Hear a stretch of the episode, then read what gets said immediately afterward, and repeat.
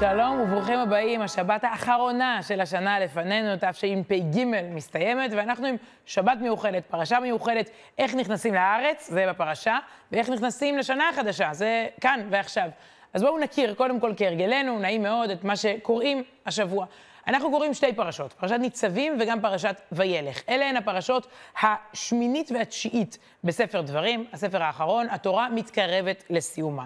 מתי קוראים? בשבת שלפני ראש השנה, עכשיו, הן מהוות נאום פרידה של משה רבנו מעם ישראל, בעצם גם נאום פרידה שלנו מהשנה החולפת. יש אווירה באוויר של ככה פרידה, התחלות וסיומים. שימו לב, אלה הן הפרשות הקצרות ביותר בתורה, 30 פסוקים, 40 פסוקים, ביחד זה 70, ממש קצר. יש בהן רק שתי מצוות מעשיות, הרבה דיבורים, אבל בפועל מצווה לכתוב ספר תורה, ומצווה להקהיל את העם ביחד, מה שנקרא הקהל. וזה הכל קורה ביום האחרון של משה רבנו, ממש הצוואה, המילים האחרונות שמשה רבנו אומר להם וגם לנו. ויש פרשנים שכמובן מוצאים סמליות בשם הפרשות, ניצבים וילך. בראש השנה כולם ניצבים. עושים חשבון נפש לפני אלוקים, מתוך הניצבים הזה, ההתייצבות בראש השנה, אפשר ללכת וילך אל תוך השנה החדשה. אנחנו לא נבחר משהו קטן מתוך הפרשות, ננסה רגע לראות בזום אאוט את כל הנושאים שעולים במסר הזה, בצוואה המהדהדת הזו של משה רבנו אלינו, והכל זה כמובן כלים לשנה טובה ומתוקה בעזרת השם. הנקודה הראשונה היא אחדות, מילה שכמה אנחנו צריכים אותה באמת לקראת השנה הבאה ועם סיומה של השנה הזו. אחדות, אפשר לקרוא לה אחדות של ברית, ברית רוחב. ראיתי שחלק מהפרשנים מכנים זאת ככה. כלומר, כולם. או במילים של משה רבנו, בתחילת פרשת ניצבים, אתם ניצבים היום כולכם. מי זה כולכם? לפני השם אלוקיכם. ראשיכם, שבטיכם, כלומר האנשים המנהיגים, המכובדים, זקניכם, שוטריכם, כל איש ישראל, טפכם, נשיכם, גרך אשר בקרב מחניך, מי חוטב עציך עד שואב מימיך, כולם כולם מתייצבים באותה ברית, באותה עלה שאלוקים כורת עמך היום. שוב, מתי זה נאמר? אנחנו ביום האחרון של חייו של משה רבנו, אה, אומר את זה רש"י, מלמד שכינסם משה לפני הקדוש ברוך הוא ביום מותו להכניסם בברית, ויש פרשנים שאומרים היום ראש השנה. זה היום הזה, כולנו ניצבים ביחד, אה, מכירים את זה מהפיוט, איך כל באי עולם עוברים לפניו כבני מירון, כלומר, המון משמעות. צריך להקשיב היטב לאירוע הזה, שבו כולנו מתכנסים, גברים, נשים, הילדים הצעירים ביותר, הזקנים ביותר, כל המגזרים, השופטים והמנהיגים, וחוטב העצים ושואב המים, כולם חייבים להיות חלק מהאירוע, וכאן משה רבנו מתחיל. הוא יבשר לנו על החורבן, על הגלות, על הגאולה, על קיבוץ גלויות, כל ההיסטוריה. אבל קודם כל אחדות. יש ברית לאומית, ברית רוחב, אנחנו עם, כל מי שכאן בעצם צריך להיות מלוכד סביב איזשהו סיפור משותף. לפני שנכנסים לארץ ישראל, אחדות של, של ברית רוחב, ובמובן מסוים, הרב קוק אה, כתב על כך, ולא רק הוא, האליטה והעמך צריכים ללמוד לחלוק את אותו סיפור. תראו את המשפט שכותב הרב קוק בזמנו, כן, לפני uh, כמאה שנה לפחות, האינטליגנציה חושבת, האינטליגנציה חושבת שהיא יכולה uh, להיפרד מן ההמון, שאז היא תהיה יותר בריאה ברוחה, יותר אצילית במחשבתה, זוהי טעות יסודית. אומר הרב קוק, עם כל הכבוד, הפרופסור והמנקה אה, באותה אוניברסיטה הם חלק מהסיפור הזה, האינטליגנציה וההמון לא יכולים להיפרד, אה, כל החלקים בעם צריכים להיות ביחד, ויש פרשנים שאגב אומרים, אתם מגיעים היום עם כל חלקי הנפש שלכם. כל מה שעברנו בשנה החולפת, הדברים הטובים יותר והטובים פחות, גם את כל זה צריך ללכד, לאחד, כדי להתייצב לראש השנה. זאת אחדות רוחב. אבל יש גם אחדות הייתי קוראת לה, לאורך הדורות, עבר, הווה, עתיד. לא רק אחדות עם כל יהודי הכי רחוק, נזכיר גם את יהודי התפוצות, יש לנו אחים שאולי אפילו לא יודעים שראש השנה מתקרב, אבל זאת אחדות של מי שקיים כאן היום. הנקודה השנייה היא אחדות היסטורית עם כל הדורות שהיו ועם כל הדורות שיהיו. משה רבנו אומר, אני, יש אירוע, הוא מתרחש עכשיו, אבל הוא בעצם נצחי, יש לו מימד על-זמני. ולא איתכם לבדכם, אנוכי כורת את הברית הזאת ואת העלה הזאת. האירוע זה לא רק אני ואתם כאן ועכשיו. שימו לב, כי את אשר ישנו פה עמנו עומד היום לפני השם אלוקינו, ואת אשר איננו פה עמנו היום. ושוב, מסביר רש"י, מה זה מי שלא פה איתנו היום? ואף הדורות העתידים להיות. אנחנו מכירים את זה לפעמים בחתונה, כשברור שהם פה גם בשביל הילדים שעוד לא נולדו בשביל הדורות הבאים. אתה רואה את זה לפעמים באדם שנפטר ומוריש משהו לדורות שאחריו. את זה אנחנו מסוגלים לקלוט בעין שלנו, דור הולך, דור בא. משה רבנו מגדיל את זה פי מאות ואלפים. כל מי שהיה שם אז במדבר, שומע עליי ועליכם, עלינו. אה, וזה, וזה אירוע שהצאצאים של הצאצאים, כל מי שטרם נולד, אבל גם כל מי שכבר נפטר ולא נמצא. איזה שרשרת דורות כזאת שמשה רבנו מתאר, הסיפור הזה הוא יותר גדול מאיתנו. יש, אה, אגב, אחד האירועים בתולדות הציונות, עוד לא מצאתי אותו מתועד כמו שצריך, אבל הסיפור הוא יפה. היה דיון בינלאומי של חלוקת הארץ, נוהגים לספר שבן גוריון שאל את יצחק טבנקין, אה, אחד מאבות התנועה הקיבוצית, כן, אה, שאנשים שבשבילם זה, זה רק רחובות, אבל בן גוריון שואל את טבנקין, אני צריך להחליט באיזושהי החלטה על, על חלוקת הארץ, לתת איזושהי תשובה לה, לאומות העולם. טבנקין אומר לו, אני צריך להתייעץ. למחרת טבנקין חוזר לבן גוריון, ואומר לו, לא, אל תסכים לה, להצעה הבינלאומית הזאת. אומר לו בן גוריון, עם מי התייעצת? וטבנקין אומר, אני התייעצתי עם סבא שלי, שכבר נפטר, ועם הנכד שלי, שעוד לא נולד. עם מי התייעץ? עם כל העבר וכל העתיד, כי יש לי אחריות. גם אם הם לא נוכחים פיזית, אלה כבר לא נוכחים, אלה עדיין לא נוכחים, יש פה אירוע אה, אחר. אז יש פה באמת, תחילת הפרשה, אחדות בין כולנו, ואחדות שהיא סיפור היסטורי גדול מאיתנו. נמשיך עם משה רבנו, אבל אני רוצה להראות לכם קטע שקרה לפני כמה שבועות, אחרי uh, שנפל בג'נין החייל דוד יהודה uh, יצחק, שהיה גם אופנוען, חובב או אפילו מקצועי, ואת האופנוע שלו הוא השאיר, הוא לא הספיק להחזיר אותו הביתה לפני שנפל uh, בקרב, ומועדונים רבים של אופנוענים, ימין, שמאל, דתי, חילוני, מכל רחבי הארץ, מגיעים ועושים איזשהו מעמד לזכרו של דוד יהודה יצחק, מחזירים את האופנוע שלו לבית שלו בבית אל בשמו, כי הוא כבר לא כאן להמשיך לנסוע על האופנוע.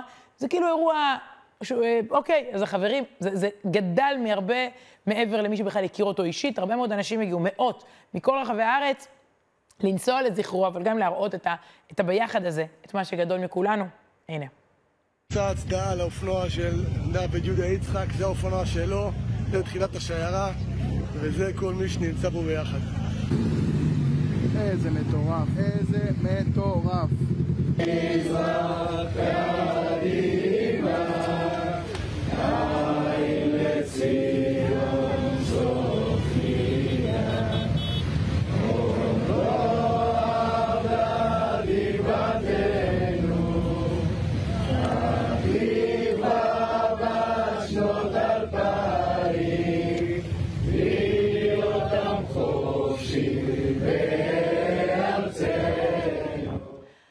אחדות. משה רבנו כינס את כולם, אז כולם פה, וגם העבר והעתיד, אנחנו פה בשמם, עכשיו מה?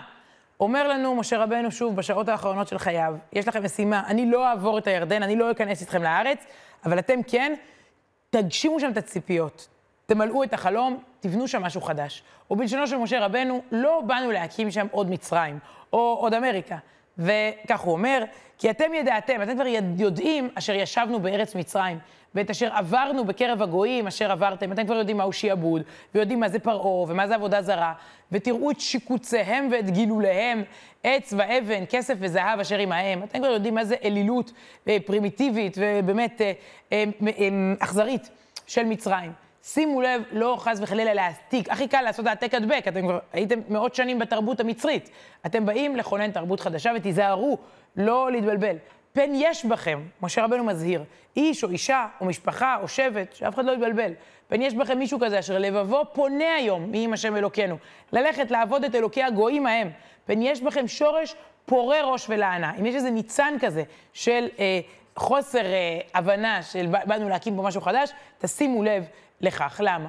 קודם כל, כי באמת, אנחנו מצולקים מהתרבות המצרית, וזה אתגר מאוד מאוד גדול. אנשים שיוצאים מעבדות לחירות, הרבה מאוד אומות נכשלות, אגב, במבחן החירות והדמוקרטיה והשוויון והחופש.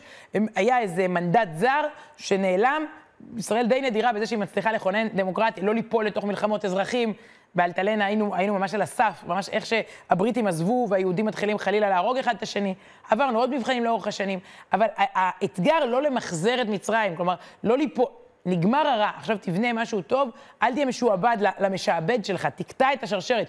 היית, אתה, אל תהפוך אותה לפרעה, כלומר, אתה תלמד דרך אחרת לתקשר. משה רבנו מודאג ומשתף אותנו בדאגה הזאת, תשימו לב, גם אם צומח איזה ניצן קטן של מישהו שלא מבין שבאנו להקים פה לא מצרים ולא אמריקה, ישראל, יש פה איזה תרבות חדשה, אירוע חדש, תהיו ערניים לזה, תבנו את זה נכון. לי זה מזכיר, זה אני, זה לא פרשננו, זה אני. נורא מזכיר לי תמיד את הסיפור המפורסם, הנסיך הקטן, הצע באובב. אה, נראה, נראה את התמונות מאותו ספר ילדים, שהוא ממש לא רק ספר ילדים מפורסם. עצי הבאובב מספר לנו הנסיך הקטן, אם מאחרים לטפל בהם, אי אפשר להיפטר מהם לעולם. אומרים שבכך המחבר, אנטואן דה סנט אקזופרי, הוא מרמז למשטר הנאצי, להיטלר. אם הם אה, לא מטפלים בהתחלה, זה מתפשט בכל רחבי הכוכב, השורשים חודרים למעבה האדמה, והפלנטה קטנה מדי, ויש יותר מדי עצי באובב, אז הפלנטה, הפלנטה פשוט מתבקעת לרסיסים. מה עושים, אומר הנסיך, הנסיך הקטן, זה עניין של משמעת. אחרי שמסיימים את רחצת הבוקר, דואגים בקפדנות לנקות את הפלנטה, ועוקרים באדיקות את שתילי הבאובב, כדי שנבדיל ביניהם לבין שיחי הוורד. כשהם צעירים, הם נראים אותו דבר. זה לא רק לחובבי הנסיך הקטן, וזה לא רק אזהרות על משטרים זרים, זה אנחנו, בתוכנו. אה, וזה בדיוק הימים האלה של יום כיפור, של תיקון, של תשובה, של ראש השנה. אתה רואה איזה משהו שמתחיל בתוכך ללכת לכיוון לא טוב. אצלנו, אצל ילדינו, בזוגיות, בעבודה, בכל תחומי החיים, למהר ו... איך קוראים לזה? מכסחת דשא, שלא יצמחו עשבים שוטים אה, מדי גבוהים. שורש פורה ראש ולענה. לחפש את השורש בתקופות האלה ולדעת ככה להחזיר את הדברים לתלם ולמסלול הנכון. אז רגע, משה רבנו איחד אותנו ואמר שיש לנו איזה יעד משותף. אבל הוא כבר יודע, דבר מדהים, הוא כבר יודע שניכשל. סליחה, אבל זה לפחות פעמיים הפרויקט הזה ייכשל. אנחנו מקווים שרק פעמיים, אבל יצאנו לגלות, חזרנו, עוד פעם נדודים, וכל מה שעברנו, חזרנו. ומשה רבנו יודע שזה הולך להיות מסובך, הוא נותן לנו מתנה. הפרשה בפעם הראשונה בעצם בתורה נותנת לנו את הפורמט, את הסטארט-אפ ששמו תשובה. מה זה תשובה? אפשר להשיב את הדברים. קלקלת, אפשר לתקן. לכלכת, אפשר לנקות. או בלשונו של אה, משה רבנו בפרשה, ושבת. ושבת עד השם אלוקיך, ושמעת בקולו, ככל אשר אנוכי מצווך היום, אתה ובניך, בכל לבבך ובכל נפשך. אה, אנחנו יודעים שאם אה, צייצנו משהו, אין סיכוי למחוק, יעשו לנו צילום מסך. אז זהו, שאין, אלוקים לא עושה צילום מסך. אפשר להעלים, אפשר לעשות פילטר, ולהעלים קמטים ופצעים, כמו בסרט שעושים איזה עריכה, זה אפשרי. כל האפקטים האלה זה דימוי כדי להסביר את הרעיון שבעצם מעניק לנו פה משה רבנו, אפשר לשוב ולתקן, הנה ההוכחה. אה, היו פה עבירות מאוד חמורות, שנאת חינם ושפיכות דמים וגילוי עריות ועבודה זרה, כל הסיבות לחורבן הבית הראשון והשני, שאנחנו יודעים להגיד בעל פה, ואפשר לחזור. אז אה, קודם כל אפשר לתקן, גם ברמה האישית וגם ברמה הלאומית. והנה הוא כותב, אם אתם אה, תשתמשו בכלי הזה של התשובה, אם אתם תתקנו את עצמכם, תשפרו את עצמכם, תהיה תשובה גם לפה, לשוב, מה שנקרא שיבת ציון. תסתכלו מסביב, מי שצופה בנו בארץ, כן? שלום לצופים מחו"ל. אבל מי שצופה בארץ, תסתכל מהחלון ותראה את הפסוקים ש, שמתוארים בפרשה.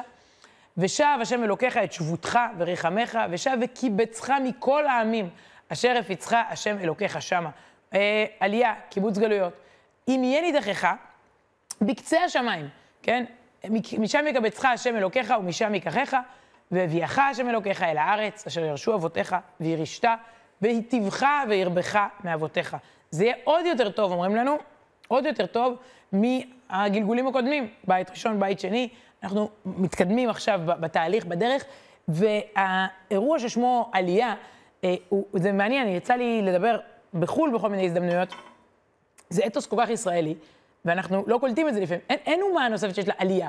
אולי זה אימיגריישן, אולי זה הגירה. ללונדון יש הרבה מאוד מהגרים, בלי עין הרע, באירופה יש הרבה מהגרים. זאת לא עלייה. יש אה, אה, אנשים שבאים אה, לגור בדובאי, זאת לא עלייה, אנשים שעוברים לארה"ב. העלייה, תרתי משמע, זה חלום של אלפיים שנה. ופה מתואר התהליך הזה, איך אנחנו נחזור לפה יותר מ-60 שפות, יותר מ-100 מדינות, מכל היבשות. אה, היום זה כאילו טבעי, זה כותרות העיתונים. תחשבו על מישהו שקורא את זה בתורה בשנת, בוא נגיד, המאה ה-11. לספירה, 1,100, 1,200, 2,000. זה יקרה יום אחד, הוא העביר את זה הלאה, והנה בסוף, בסוף זה קורה.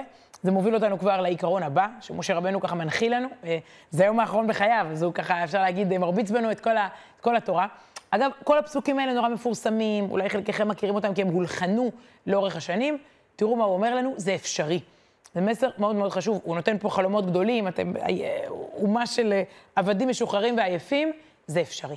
כי המצווה הזאת, זה פסוק ככה מאוד יפה ומפורסם, כי המצווה הזאת אשר אנוכי מצווך היום, לא נפלאתי ממך ולא רחוקה היא, לא בשמיים היא, לאמור מי יעלה לנו השמיימה ויקחיה לנו, והשמיענו אותה ונעשנה. כלומר, היא לא בשמיים, וגם לא מעבר לים.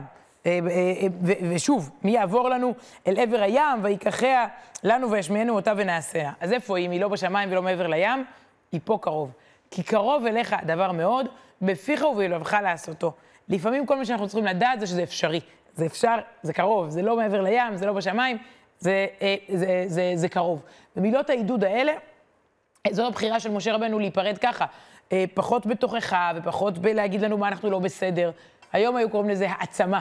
זה לא מילה אולי שמופיעה בתורה, אבל כן, השראה, לתת לך, לתת כנפיים.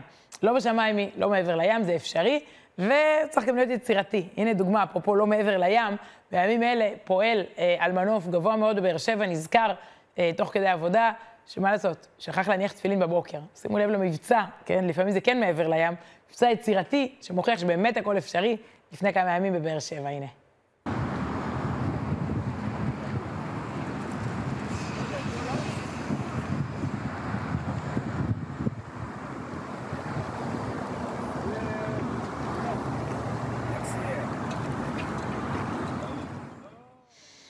טוב, מחר הוא כבר לא ישכח. אה, אירוע, אה, בוא נגיד, נדיר מאוד אה, קורה ככה לקראת הסוף. אה, משה רבנו מדבר על כך שהוא עצמו נפטר. אה, אנחנו רגילים לדמו, לסופר הירו, לגיבורים, אה, כן, בסרטים אה, הרבה מאוד חיים, ו- ונוחתים ונופלים, ויש להם מיליון נשמות. אה, משה רבנו בסוף, בסוף הוא בן אדם. הוא נולד, והוא גם ימות, וזה הולך לקרות. וזה אולי המסר הכי עוצמתי בכל הדיבורים שלו, זה הפטירה שלו. וילך משה, וידבר את הדברים האלה אל כל ישראל, ויאמר עליהם, בין 120 שנה אנוכי היום, לא אוכל עוד לצאת ולבוא. והשם אמר אליי, לא תעבור את הירדן הזה. לא רק שמשה רבנו הוא אנושי, אה, הוא גם יודע להגיד אה, ולספר שהוא נענש. הוא לא יעבור את הארץ. לא ניכנס עכשיו, בזמנו דיברנו על הסיבה שבגללה הוא לא ייכנס לארץ, אבל זה אומר שהוא יכול גם לחטוא, ויכול לטעות, וגם יכול להיענש. זה, זה מוריד את הכל אל הקרקע אלינו, ואולי זה גורם לנו עוד יותר להעריץ אותו, משה רבנו, זה הרב, כל אחד קורא לו רבנו, זה הרב שלנו. אז זה חלק מהסיפור, מנהיג אנושי, עם המון כנות. תזכרו שהוא עלה על בימת ההיסטוריה כמגמגם. משה רבנו אה, אמר, אני כבד פה, אני כבד לשון, אני ערל שפתיים, אל תשלחו אותי למשימה. הוא לא איזה מנהיג כריזמטי. ובסוף הוא הנהיג אותנו 40 שנה במדבר, ובסוף אנחנו, אנחנו איתו. הוא, הוא, הוא נענש, הוא לא יעבור את הארץ, הוא מאוכזב, הוא מבקש ולא מקבל, הוא מלמד אותנו להתמודד עם אכזבה, עם לראות מהר נבו ולא להיכנס לארץ, זה הפך לדימוי, לראות את הארץ מנגד ואליה לא לבוא. וההשפעה הזאת, אני חושבת, היא דרך חינוכית מאוד מיוחדת. להיות אדם מלא בטוב, שהוא מקור להשראה. אמ, זו הדרך שמשה רבנו באמת מחנך אותנו. ויצא לי לשמוע סיפור לא מזמן מהזמר ישי ריבו, אירוע אה, מוזיקלי בעיר דוד בירושלים. ישי ריבו מספר סיפור שהוא שמע, כן? זה סיפור שהוא פה מצטט אותו. אה, סיפור מפורסם על חינוך, על איך באמת מחנכים. אנחנו רואים את זה מכל שורה בפרשה. אתה לא מחנך כשאתה אומר למישהו מה לעשות.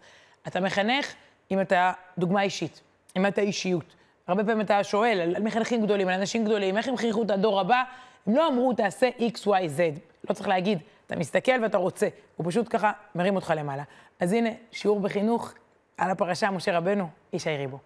מה אתה עובד עכשיו? בוא תן לנו פה איזה סקופ. אמ, What are you working on? יש איזה חברותה שאני לומד איתו פעם בשבוע, ושאלתי אותו, מה אתה אומר על כל מה שקורה עכשיו בעם? הוא ענה לי בסיפור על אמ, אמ, אחד המשגיחים מעולם הישיבות, המשגיחים הגדולים, אה, רב מאיר חדש, שהוא סיפר ש...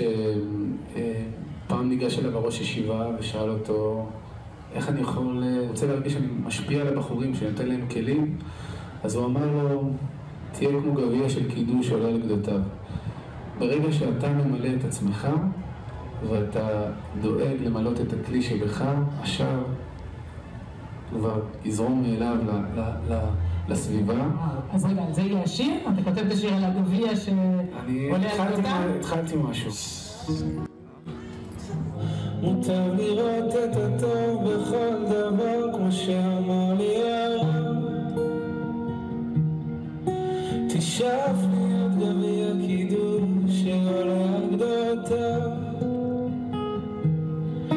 תמלא את עצמך בטוב, אשר יזרום אליו.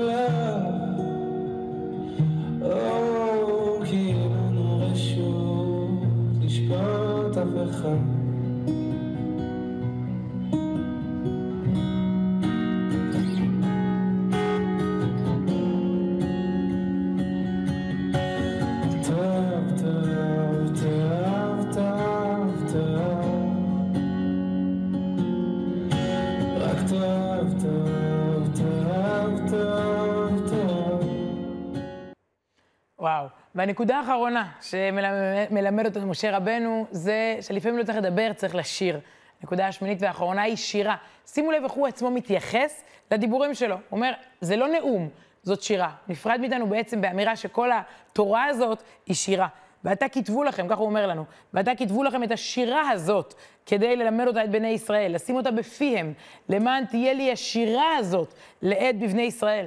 וגם אחר כך, זה די מדהים, אנחנו מסיימים ספר של 613, תרי"ג מצוות, איסורים, הוראות. לא, ויכתוב משה את השירה הזאת, שוב זה מגיע, ויכתוב משה את השירה הזאת ביום ההוא, וילמד אותה את בני ישראל, וידבר משה באזני כל קהל ישראל את דברי השירה הזאת עד תומם.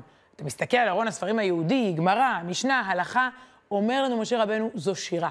זו שירת חיים, ככה צריך לראות את הדברים, להתרפק, לאהוב, להעביר את זה מדור לדור עם ניגון וטעם מיוחד.